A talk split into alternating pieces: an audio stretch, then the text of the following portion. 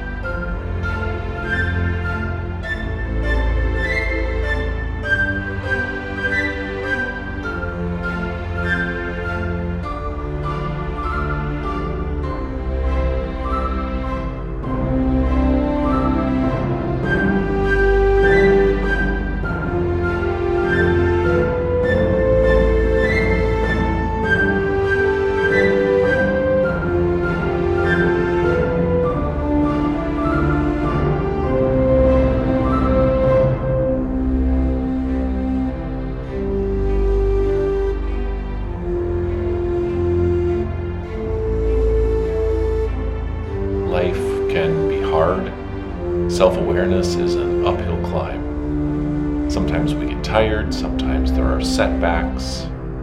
We're broken and far from perfect, but beautiful still.